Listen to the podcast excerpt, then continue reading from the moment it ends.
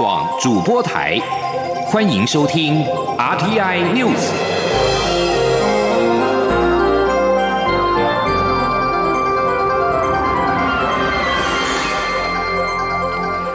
各位好，欢迎收听这节央广主播台提供给您的 RTI News，我是陈子华。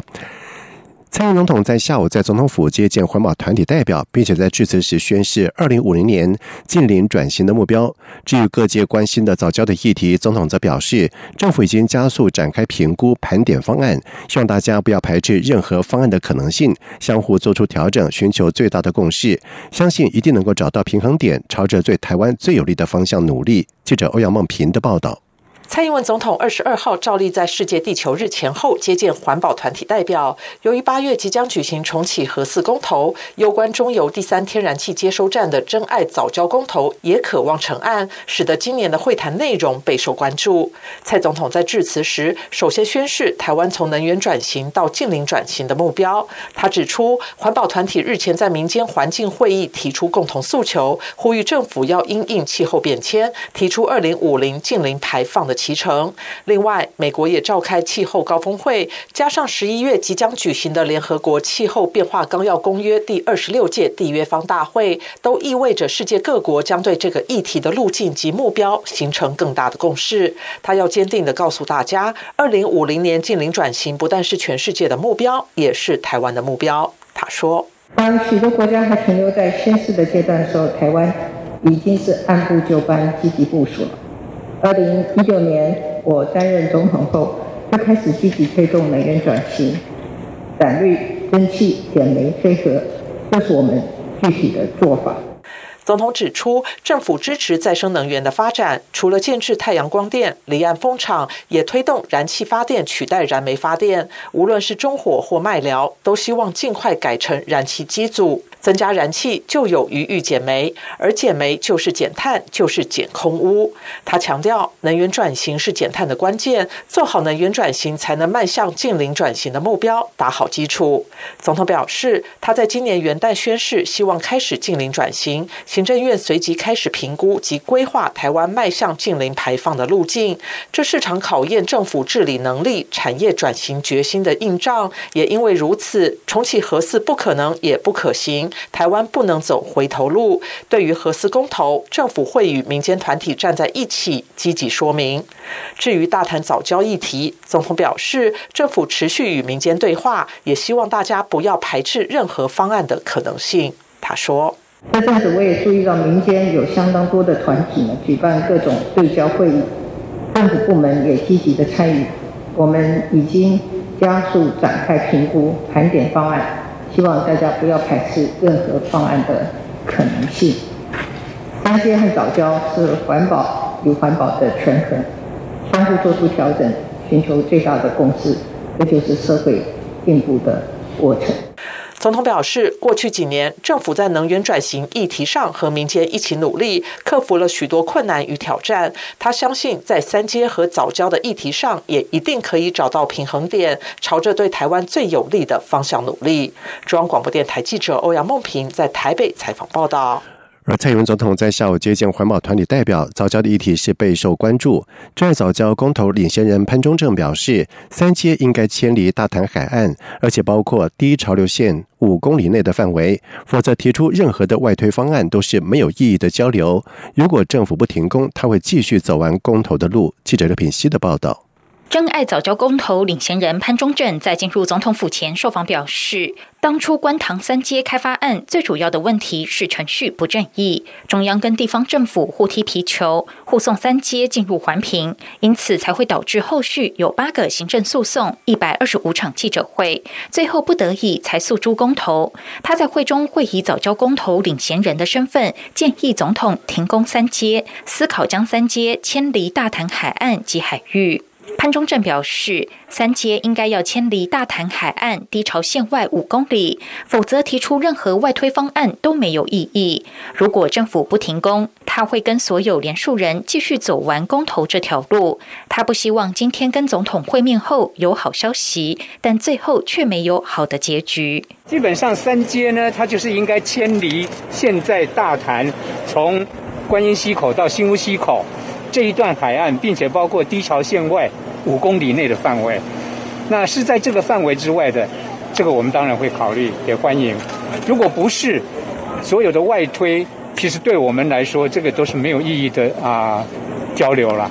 荒野保护协会理事长刘月梅指出，环保团体在四月九号举办全国 NGOs 环境会议，大会做成五十一项建言，并统合为两大诉求，向总统建议，包括因应气候变迁，台湾应该订定二零五零年零碳排放的骑程跟路线图。另外，则是土地征收要回归宪政精神，尽速召开第二届全国土地问题会议。台湾环境保护联盟理事长刘志坚进一步指出，二零五零年近零碳排计划已是全民共识。目前温室气体减量及管理法锁定二零五零年减碳百分之五十的目标并不够，应该有更积极的计划与目标，包括提前达成减碳百分之五十，并提高电价、制定碳价等。席根台湾协会理事长徐世荣则说。土地问题是基本人权问题，全台各地不断发生土地破迁、掠夺等问题。二零一七年两公约国际审查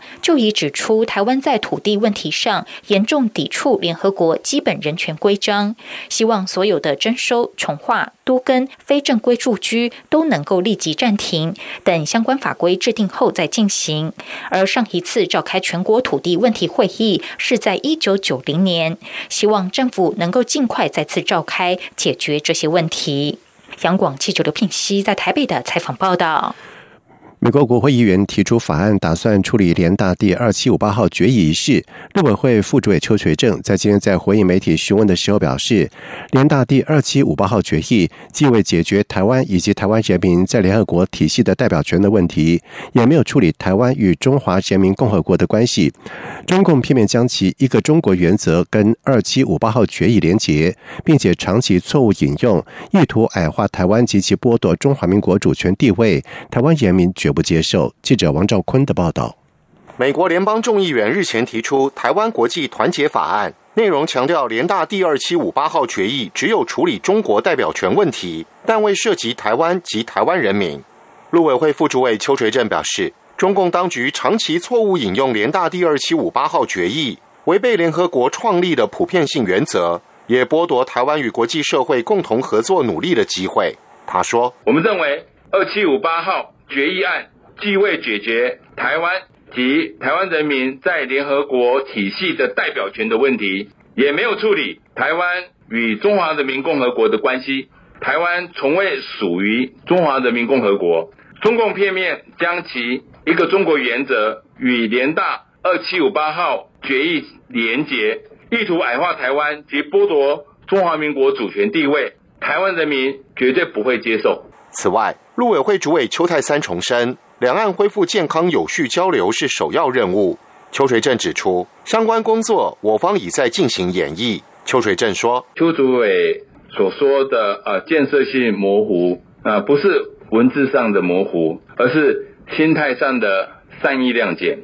目前我方已经在演绎，等待疫情缓和后，逐步恢复两岸的正常有序交流。那这也需要对岸以。”相对开放、尊重的态度做出回应，才有利于两岸关系良性发展。至于中国国台办所谓“九二共识”是检验谅解与善意试金石的说法，邱水正表示，国台办没有务实理性看待邱泰三的谈话，一再规则我方，只会误判情势，徒增对立。且多数台湾民众对于北京当局片面设定一中原则的“九二共识”已经表达反对与疑虑。中央广播电台记者王兆坤台北采访报道。行政院主机总处在今天公布了三月失业率为百分之三点六七，月降零点零三个百分点；而在计调之后，失业率是百分之三点七二，为近十三个月来的最低的水准。主机总处表示，就业市场仍然是属于稳定的状态，就业人数已经接近疫情之前的水准。记者杨文军的报道。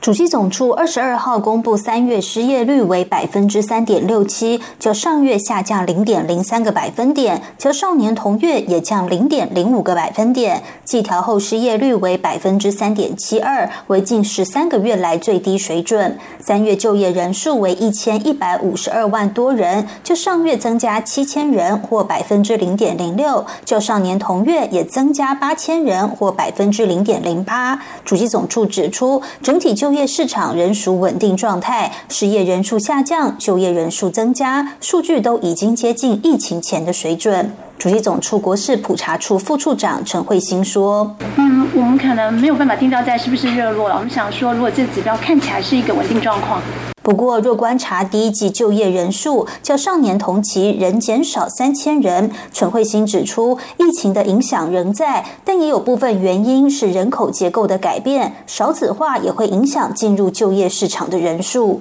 中央广播电台记者杨文君台北采访报道。在外电消息方面，根据加拿大法庭在二十二号宣读的一项裁决，法官同意华为财务长孟晚舟引渡案庭审延后三个月。这是孟晚舟律师团队在这次法庭攻防上的一大胜利。四十九岁的孟晚舟遭到美国指控，在华为以及伊朗的生意往来方面误导汇丰银行，导致了汇丰银行违反了美国制裁伊朗的禁令。而根据路透社的报道指出，汇丰和华为在香港达成和解之后，孟晚舟团。团队向法院要求更多时间审阅和解之后取得的文件。孟晚舟引渡案听审原定是在五月完成，而孟晚舟辩护团队律师裴克在卑斯省最高法庭上主张要求适当的时间得以阅读这些文件，并且可能提出这些文件作为证据。而加拿大检方则是主张孟晚舟律师团队已经取得比一般引渡案更多的时间陈述举证，反对延后原定在下个礼拜举行的听审。同时，这些文件内容被涂黑的敏感讯息部分过多，无法。法仰赖从此获得对本案重要的资讯，而检察官弗瑞特则是指出，这项要求最显著的特征就是基于臆测。然而，卑诗省最高法院副首席法官霍姆斯则是同意允许延期听审。霍姆斯裁决的理由将在四月二十八号在庭上宣读。联合国在今天表示，缅甸军事政变之后的粮食不稳定以及日益严峻的金融的危机。这些都让这个国家在未来数个月预料将会有数百万人挨饿。世界粮食计划署的分析显示，由于制造、营造以及服务业失业攀升，以及食物的价格上扬，重创了城市地区。未来三到六个月将会有多达三百四十万人为食物所苦。而世界粮食计划署则表示，缅甸的稻米跟食物油市价。从二月底以来，已经分别上涨了百分之五以及百分之十八，而商业首都仰光的家庭支出也出现了少吃减食、减少营养食物以及欠债的迹象。世界粮食计划署计划扩大运作，将援助人数扩大到三倍，也就是到三百三十万人，并且呼吁提拨一亿六百万美元的资金。而缅甸军政府的发言人并没有立即回应持平的要求。缅甸军方在二月一号以大选五弊为理由发动政变，推翻民选政府领袖翁山苏基，并且逮捕他跟他所领导的全国民主联盟其他官员，引发了缅甸各地的反政变示威以及不服从运动。而军事当局则是采取血腥的镇压。根据监督团体表示，已经有超过七百人遭到了杀害。俄罗斯警方在二十二号在全国数十座的城市围捕超过一千四百名声援异议领袖纳瓦尼的抗议者。警方表示，有六千人在首都莫斯科非法集会。纳瓦尼 YouTube 频道则称人数高出十倍之多。路透社报道，就在纳瓦尼发言人遭到囚禁十天，六名的亲信也被拘禁在同一天。俄罗斯总统普京发表国情咨文演说，警方。警告西方国家不要跨越对俄国的红线，并且刻意不提纳瓦尼的名字。而抗议群众在莫斯科的市中心高呼“释放纳瓦尼，就医让伊斯探视”等口号。而纳瓦尼的妻子尤利娅也加入了首都的示威行动。然而，这次的游行人数却不及今年稍早纳瓦尼入监服刑前的规模。四四岁的纳瓦尼因为违反挪用公款案的假释规定，遭到判刑两年半。他表示。这些罪名都是出于政治动机。反对派原本希望这场集会将是俄国现代史上规模最大，试图借此来影响俄国政府允许纳瓦尼的私人医师到监狱为他致命治疗。以上新闻由陈子华编辑播报，这里是中央广播电台台湾之音。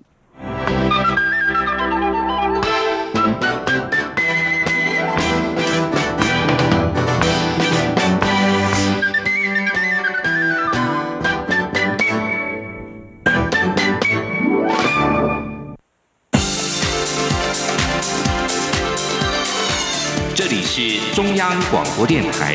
台湾之音，欢迎继续收听新闻。现在时间是晚上的七点十五分，欢迎继续收听新闻。行政院会在今天通过了跟踪骚扰法制防治法草案，明定八大跟踪骚扰的样态，而且被害人报案之后，警方可以发书面告诫书，如果有必要，警方也可以采取预防性的羁押。而为了使跟骚法提前上路，行政院长苏贞昌在今天也在院会征询了部会的意见之后，将实施准备期由一年缩短为六个月。记者王维婷的报道。屏东女子命干使跟骚法立法进度受到瞩目。行政院会二十二号通过跟踪骚扰防治法草案，明确定义跟踪骚扰和具体行为样态。依照草案规定，跟踪骚扰指以人员、车辆、工具、设备。电子通讯、网际网络或其他方法，对特定人反复或持续为违反其意愿且与性或性别有关的行为，使之心生贵部，足以影响其日常生活或社会活动。草案也列出八种跟骚样态，包括监视、观察、跟踪或知悉特定人行踪，以盯梢、守候、尾随或其他类似方式接近特定人之住所、居所、学校、工作场所，经常出入。或活动之场所，对特定人警告、威胁、嘲弄。辱骂、歧视、仇恨、贬义或其他类似之言语或动作，以电话、传真、电子通讯、网际网络或其他设备对特定人进行干扰。第五，对特定人要求约会、联络或其他追求行为。第六，对特定人寄送、留置、展示或播送文字、图画、声音、影像或其他物品。第七，向特定人告知或出示有害其名誉之讯息或物品。第八、八滥用特定人资料或未经其同意订购货品或服务。行政院长苏贞昌在行政院会才是，根据联合国统计，跟骚受害者女性比例高达八成，社会期待跟骚法迅速立法。政院版草案将跟骚行为入罪化，犯罪样态明确化，希望能更周到保护妇女。而为了使跟骚法能早日上路，苏奎也当场裁示，将行政准备期由草案原本的一年缩短为六个月。政务委员、行政院发言人罗秉成转述说：“那本来内政部抱怨的版本是一年，哦，希望能够赶快上路。不过院长认为刻不容缓，应该要让这个制度尽速上路。所以在征询内政部跟法务部的意见后，当场才是二十三条修正为自公布后六个月施行。”草案规定，警察机关受理跟骚案件，应立即展开调查。调查后认为行为人有犯罪嫌疑，应发给书面告诫书。行为人若再犯，被害人、警察或检察官可向法院申请保护令。检方认为行为人罪嫌重大，有反复实施跟骚犯罪之余，也可向法院申请预防性羁押。草案也规定，犯一般跟踪骚扰行为者，处三年以下有期徒刑、拘役科或并科新台币三十万元以下罚金；而犯者若携带凶器或其他危险物品，则为加重跟骚罪，可处五年以下有期徒刑、拘役或科或并科五十万元以下罚金。中广电台记者王维婷采访报道。而对于行政院版的根骚法是终于的出炉，朝野立委均表示肯定，但是对于合法保护令等处置也有些缓不济急，期盼有更细致的讨论。而立法院内政委员会赵伟林思明则是表示，等政院版复委一读之后，将会紧速的排审，力拼在本会期完成立法。台积电创办人张忠谋在日前在一场论坛上认为，台湾难有下一座护国神山。而经济部长王美花在今天回应，护国群山不一定每一座都像玉山那么高，但是台湾在切入五 G、电动车、AI 应用领域有其优势，政府会和产业界充分的合作，让台湾很多的产业都可以在国际上扮演重要的角色。记者谢佳欣的报道。台湾半导体产业近年受到全球瞩目，重要性日益显著。不过，台积电创办人张忠谋日前在一场论坛上呼吁政府要珍惜台湾晶圆制造的优势，并认为未来难有下一座护国神山。对此，经济部长王美花二十二号受访时回应：台湾半导体经过三十年来发展，已经取得国际关键地位，这是基于台湾基础环境、投资面、技术发展、人才等面向造就，未来会持续协助半。导体产业发展，维持全球竞争力。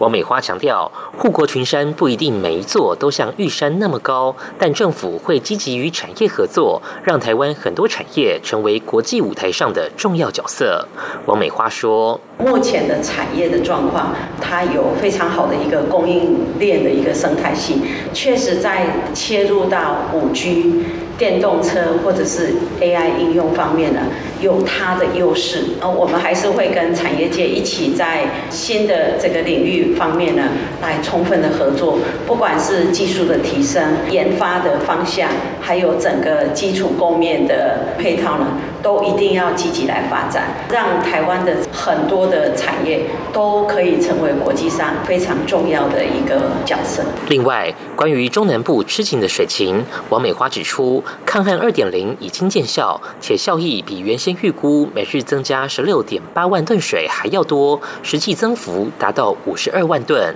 其中实施公五停二限水的苗栗、台中及北彰化地区就增加二十四万吨水，而高雄方面透过开源与调度也增加每日二十万吨水。例如经济部与高雄市政府就各自在当地开挖三十口井，累积可新增六十口抗旱水井。中央。广播电台记者谢嘉欣采访报道。中央流行疫情指挥中心发言人庄元祥在今天公布了国内新增一例的。疫苗接种之后严重不良事件，更为三十多岁的男性，在接种隔天出现了眼部麻痹的症状，目前门诊追踪当中。庄仁祥强调，国内有关十八到四十九岁颜面神经麻痹的背景值为一年每十万人五十五点三一人，而英国疫苗安全接种资料也显示，疫苗接种之后的颜面神经麻痹发生数跟预期值相近。记者刘品希的报道。A Z 疫苗自二十一号开放自费施打。疫情指挥中心发言人庄仁祥二十二号下午在记者会中表示，二十一号共有一千七百三十二人自费接种，二十二号到二十六号还有五千四百八十三人预约自费接种。至于公费施打，二十一号新增七百八十三人，自费加上公费，累计共已施打三万六千七百三十一剂。庄仁祥指出，二十一号也新增八件不良事件，其中一件属于其他疑似严重不良事件，为三十多岁男性接种后隔天出现右侧脸部麻痹，而到急诊就医，目前门诊追踪中。这也是施打疫苗后出现首例的颜面神经麻痹。庄仁祥进一步指出，根据健保资料分析，在十八岁到四十九岁的民众中，每年发生颜面神经麻痹的人数每十万人口五十五点三一人次。根据英国疫苗安全接种资料显示，不论是打 A Z 或是 B N T 疫苗，疫苗接种后的颜面神经麻痹发生数跟预期值相近，并没有数据显示接种 Covid nineteen 疫苗后发生颜面神经麻痹的个案有增加的情况。根据过去的这个健保资料，我们的背景值啊，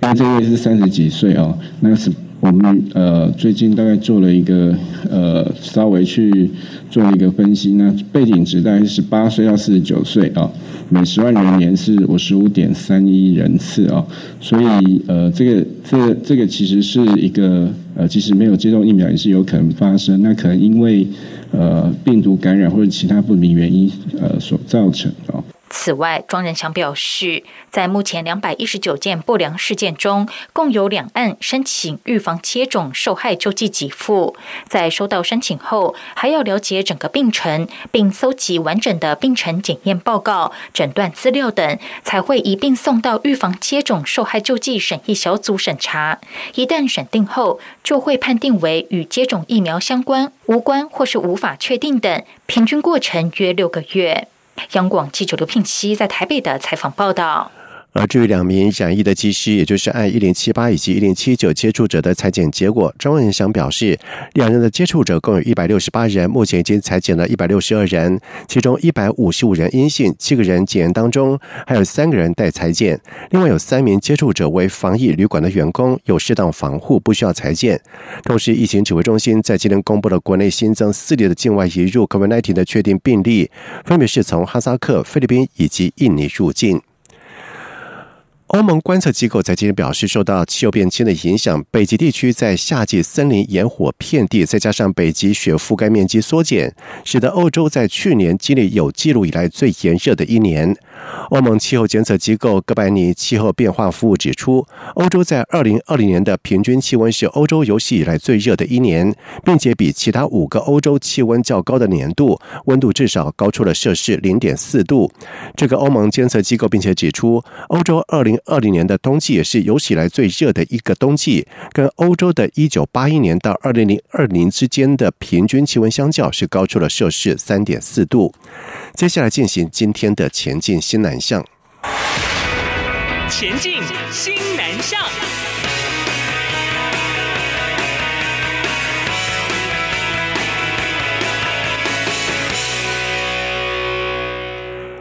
国立政治大学在泰国及印尼设立办事处，在疫情期间不仅是照常的运作，在招生上也大有斩获。泰国学位生的人数下个学年度将要升三倍，首度破百，而印尼学生也已经招到了八十七人，比去年成长了两倍多。记者陈国维的报道。